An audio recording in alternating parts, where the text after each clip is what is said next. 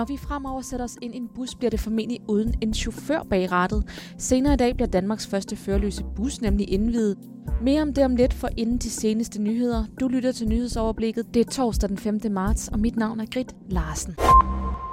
Situationen mellem Venstre og Socialdemokratiet nærmer sig koalitionskurs efter et internt notat fra Finansministeriet om forhandlingerne om en ny udligningsreform er blevet lækket ifølge Jyllandsposten. Der står der angiveligt, at Venstre i forhandlingerne har ønsket at få til gode set fem kommuner med Venstreborgmester, men det afviser finansminister Nikolaj Vammen nu. Venstre har tidligere kritiseret Socialdemokratiet for at favorisere kommuner med socialdemokratiske borgmester.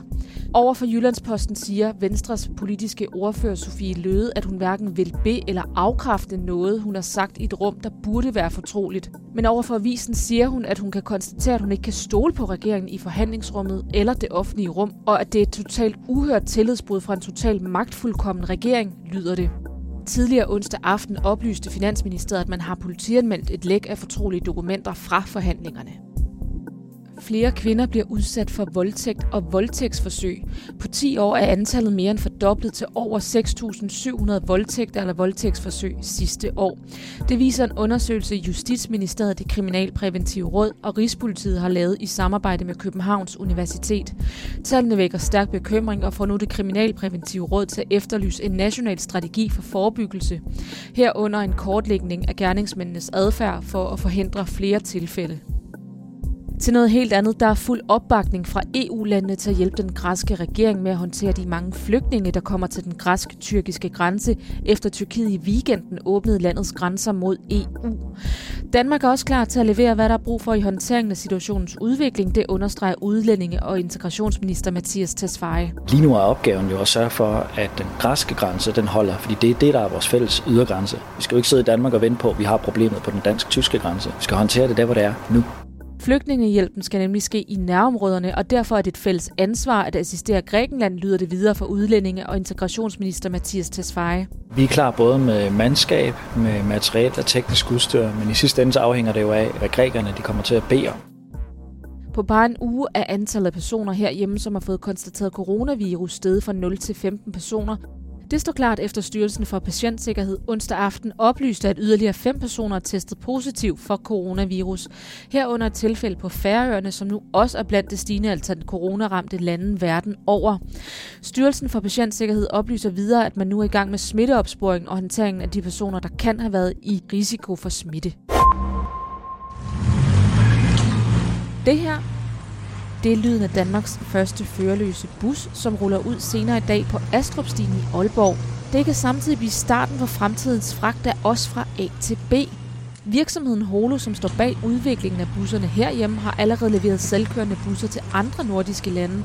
Og nu gælder det så de danske veje, som endelig har fået myndighedernes godkendelse, lyder det fra Holos kommunikationsdirektør Anne Rosa Simonsen det, der er interessant, jo, når man tager selvkørende busser på en vej, det er jo, at det er i blandet trafik. Så det er jo rundt imellem cykler og busser og biler og fodgængere. Så vi har jo skulle redegøre for, hvordan vores bus reagerer i alle tænkelige situationer. Teknologien kendes allerede fra metroen i København, hvor der heller ikke er nogen chauffør.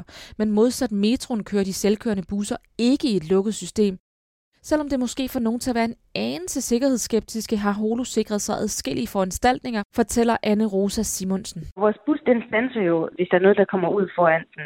Den kan scanne omgivelser i 60 meter hele vejen rundt om køretøjet, mens den kører, og har dermed hele tiden et billede af, hvordan omgivelserne ser ud. Derudover vil der i begyndelsen være en operatør med, som kan gribe ind, hvis det bliver nødvendigt. Det er jo også at hjælpe bussen videre, når den stopper. Problemet er jo ikke, at den tager chancer. Problemet er nærmest det modsatte, at bussen er overforsigtig og lidt for afventende i forhold til den anden trafik, for den giver altid prioritet for andre. Derfor skal softwaren også kunne noget mere, end den kan nu, men den udvikler sig med rivende hast for hver opdatering, der kommer, forklarer Anne Rose Rosa Simonsen. Da vi begyndte at arbejde med de her busser, så stoppede de bare for ting, lige så snart de opdagede noget på ruten. Men nu tilpasser de hastigheden til de objekter, der måtte være. Ifølge lektor Harry Larman ved Trafikforskningsgruppen på Aalborg Universitet, kommer der til at gå lang tid før, og hvis nogensinde vi kommer til at sætte os ind i selvkørende busser, mere trafikerede steder end forsøgsruten gennem Astrupstien i Aalborg. Og det er altså på trods af fartpilot, linjevogter og nødbremsesystemer. De der sensorer, de systemer, man bruger til at sikre, at det ikke går galt, kræver meget udvikling udvikling, før du kan tro på, at det kan fungere ved høje hastigheder. Hvis og når man får udviklet og tunet de teknologiske udfordringer, afføder det en helt ny udfordring i form af en etisk diskussion. Når vi tager mennesket ud af ligningen, skal vi så have et 100% system, som man jo arbejder med inden for togtrafikken, altså metroen for eksempel. Ikke? Skal vi også gøre det på de selvkørende biler, eller skal vi acceptere, at den selvkørende bil engang vil lave en fejl? Transportminister Benny Engelbrecht er til stede under indvielsen, og hans ambition er at udbrede busserne til flere byer, men først skal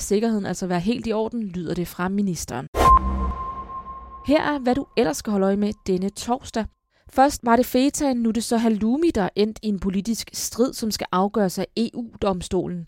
Kyberen er stærkt utilfredse med, at Bulgarien sælger ost under navnet BBQ Lumi.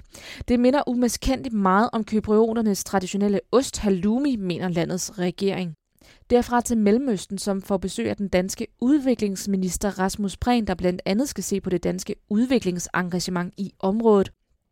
Og så er det også i dag, at filmen Krudtønden får premiere.